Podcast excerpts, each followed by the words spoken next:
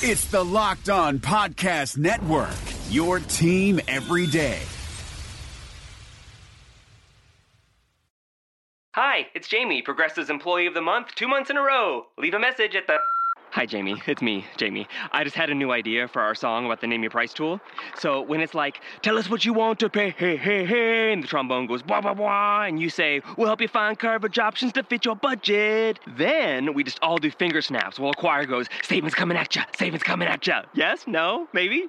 Anyway, see your practice tonight. I got new lyrics for the rap break. Progressive Casualty Insurance Company and affiliates. Price and coverage match limited by state law.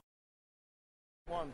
Welcome to Postcast. Jazz did lose tonight, 111 110 on a game that had 60, oh no, excuse me, 104 free throws, uh, 53 for each side, so you can't complain about the officiating. Uh, really, the end of the game was a uh, good preview to what the Salt Lake Stars are going to bring. So let's move to the front of the game here on Locked On Jazz uh, to with Ron Boone to get an analysis of this. We do this after every single game for you, by the way. Uh, Ron and I give you the radio team post game show. So on your drive home, we'll try to upload it as quickly as you can so you can subscribe to Locked On Jazz and get it. Or when you get home, you can tune in, or shortly after game's over, just go grab it. So it's there for you each and every night. Ron, uh, let's go to early. The Jazz blow this game open up. They're, they lead 46 to 16. They actually end up losing the game, but they they completely dominate uh, the game early. What impressed you the most early? Well, early in the ball game, you could tell the execution was there. Uh, you could tell that they were. Uh, Rudy was having a good night, so they tried to make sure they got into basketball. Rudy has made a tremendous improvement from what we've seen so far here in preseason. We'll see what happens here when you start playing some better teams and, and some better uh, coach teams for the most part, and, and, we'll see what happens there. But you know, r- right now, Rudy's impressing, I think, everyone. Let's really dig in on Rudy here for a second because Quin Snyder had some interesting comments in our broadcast about what Rudy has done and how he's changed to be able to have this many offensive opportunities. And, and those uh, uh, opportunities are, are, he's setting some pretty good screens now. I like the spacing for the most part because he's been able to catch the basketball uh, and then he can decide on what he's doing.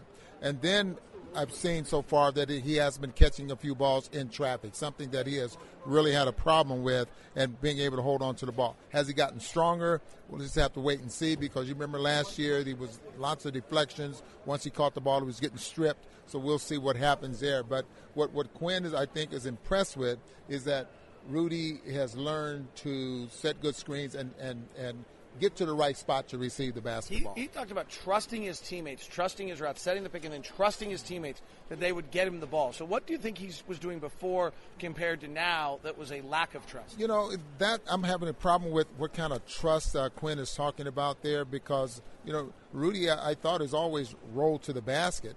Uh, trusting his teammates that he's going to get him the basketball is, is maybe he just means that, you know, if I get them a spots like I'm supposed to, then I'll get it uh, or not trying to uh, do his own thing out there. And maybe that's what Quin is talking about.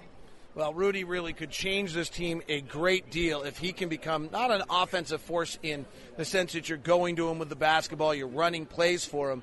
But one of the most undervalued things in this league is the ability of having guys at the cup, putting pressure on the rim. And, you know, we talk about spacing so much and we think about spacing out. But if you can put pressure on the rim with a roller or someone like Rudy, that's doing the same thing of spacing. That's making someone guard that area as much as making guard the outside. Yeah, and, and it works the other way as well. You know, Rudy's presence out there on the floor, whether it's offense or defense, is going to be felt, I think, with every team that they go against. And it's going to be a huge advantage there for the Jazz if if, he, if, if he's improving enough to, uh, to, to, to make things like that happen. Uh, what's really impressive here is that the way he's scoring, you know, they're not calling plays for him or anything, but he's he's rolling, getting some high percentage shots, and and he's, he's getting to the free throw line because he's been able to catch the basketball. And and the key here is that, and I think you mentioned it during the broadcast, if he can become a 63, 64 percent free throw shooter, then it won't be one of those, you know, if he's going to the basket, we need to foul him and put him on the free throw line. You know, he, his confidence is definitely getting better from the free throw line, but uh, and he's going to have a lot of opportunities. It looks like this year.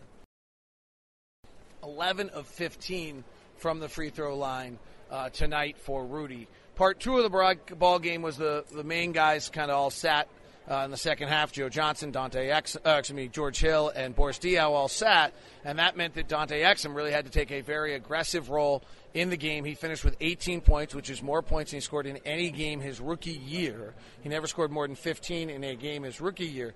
What did you see from Dante tonight? His movement uh, it, and, and getting to the basket. Uh, you talked about his inability to finish as a rookie. It looks like he's worked on that a little bit. He was using both hands. Uh, still a little confused, or not confused, but a little concerned with the confidence he has shooting the basketball. He very rarely shoots off the dribble.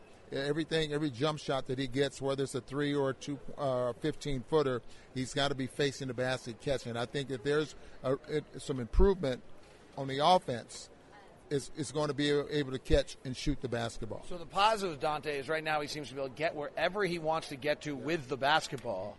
The weaknesses are twofold. One, that sometimes when he gets in the paint, it's not clear where that pass is going. Does that get fixed with that, that specific one? Well, Does that get fixed with more time? The guy has played four basketball games in two years. Well, it gets fixed with time, but it also gets fixed with coaches telling him stop taking chances with those. Those some of those passes are it's iffy. You know, those are like 20, 20 80, or whether that pass is going to get through there or not. And just make the simple play. Uh, you don't have to make fancy plays or anything like that. I mean, there's times when, when you have to make pa- passes like that, but you can make the game a lot simpler by just getting the basketball to the guys. Shooting tonight, he made some shots. He also threw up two air balls. He really seems like he needs an awful lot of time to get a shot off. Well, you know, again, as you just mentioned, he didn't play at all last year, and and uh, all the jump shots that he was taking was standstill, flat foot jump shots, and and those are usually, uh, you know, shots that uncontested, but the fact that he couldn't get off the ground because of the, the, the knee, you know, that changes his shot as well. So it, it, as much as the Jazz or any team in the NBA, as much shooting as they as they uh, as they do in practice and before games, he'll get better. All right, final things as they uh, we look at the box score tonight. If you're you know, grab the box score tonight in the final box. Uh, two other players will kind of probably jump out. Did you have any impression on Joel Bolomboy? Uh, if you watched, if you see the box score line, he had 12.7 rebounds, and Marcus Paige ended up with nine points, three assists. Did either of those two show you anything tonight? Well, not really. Uh, you know, that's uh. I, I think if, if if had to pick between the two, I think he's shown us that he can play in the NBA. He has good size, he has good rebounding ability, uh, and again, coming out of college, he probably just needs to learn how to play the game, be a little smarter out there on the floor. That was not a very good foul there at the end of the basketball game that gave the Phoenix Phoenix Suns a chance a, a chance to win, but.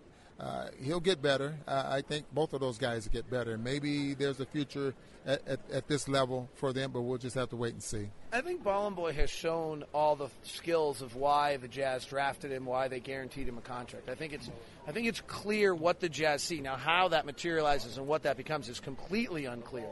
You know, it's just it's a piece of putty, but it's a really nice piece of putty. Well, Bolomboy you know, they watched him in college, I'm sure. You know, he's just right up the road. So they probably saw a lot of basketball games, didn't have to watch a lot of film of him because they could go watch him in, in, in person. Um, I'm watching practice. I'm looking at his stats and the, and the, points that he averaged a game. He was able to shoot, knock down three point shots in college. If uh, see if I remember correctly, 36 percent he shot from the three point line, and and so. Uh, you know, he'll get his shot. And, and, and, and I thought the Jazz made the right move by giving him some uh, the kind of money that they gave him and guaranteeing him so so he can show some improvement. Story of the night was really Rudy Gobert. He was a dominating force both offensively and defensively. I mentioned this last time when we talked at a Phoenix postcast. I think he's aware of any time he plays against somebody who was drafted ahead of him. Alex Len was the fifth pick of that draft and Rudy Gobert was the 27th. He schooled Alex Len at halftime of that game. Alex Len had two points and no field goals, and Rudy was torching him. Uh, at that point, Rudy had 17 and 8 at that point of the game. Then Alex Len earned the D League MVP with his play in the uh, third and fourth quarter of this game. Uh, and, you know, the other one that is a large uh, decision that still has to be made coming up here is whether how much you know where the Jazz go with an extension. So Rudy is probably playing with a little bit of a, a focus here to try to show what he can do and how he's developing uh, with a lot of fire right now, so that everyone understands that. And I'm pretty certain the Jazz know that, and they're planning to have Rudy with them for a long period of time. That can happen in two different ways, and we'll see which way uh, it happens over time. So the Jazz win it or the Jazz lose it, but they won it. Like the Jazz real team won, and the Jazz Salt Lake Stars team lost late. And uh, it was a really nice dunk by Archie Goodwin, and we got home, and there was hundred plus free throws. Have a great night. That is postcast. Two more preseason games before we open it up. Uh, on hope you enjoyed this one. David Locke along with Ron Boone on postcast, part of the Locked On Podcast Network on Locked On Jazz. Hi, guys, this is Josh Lloyd, host of the Locked On Fantasy Basketball podcast. The NBA is back, so that means that fantasy basketball is back in one form or another. We've got daily fantasy, but there's also some fantasy leagues with the resumption of play with these eight regular season games in Orlando, and Locked On Fantasy Basketball is going to have you covered. It's not just for fantasy basketball, though, because we recap all of the games across the NBA. So if you're looking for a broad overview of the action across the league every day, Locked On Fantasy Basketball is the podcast for you.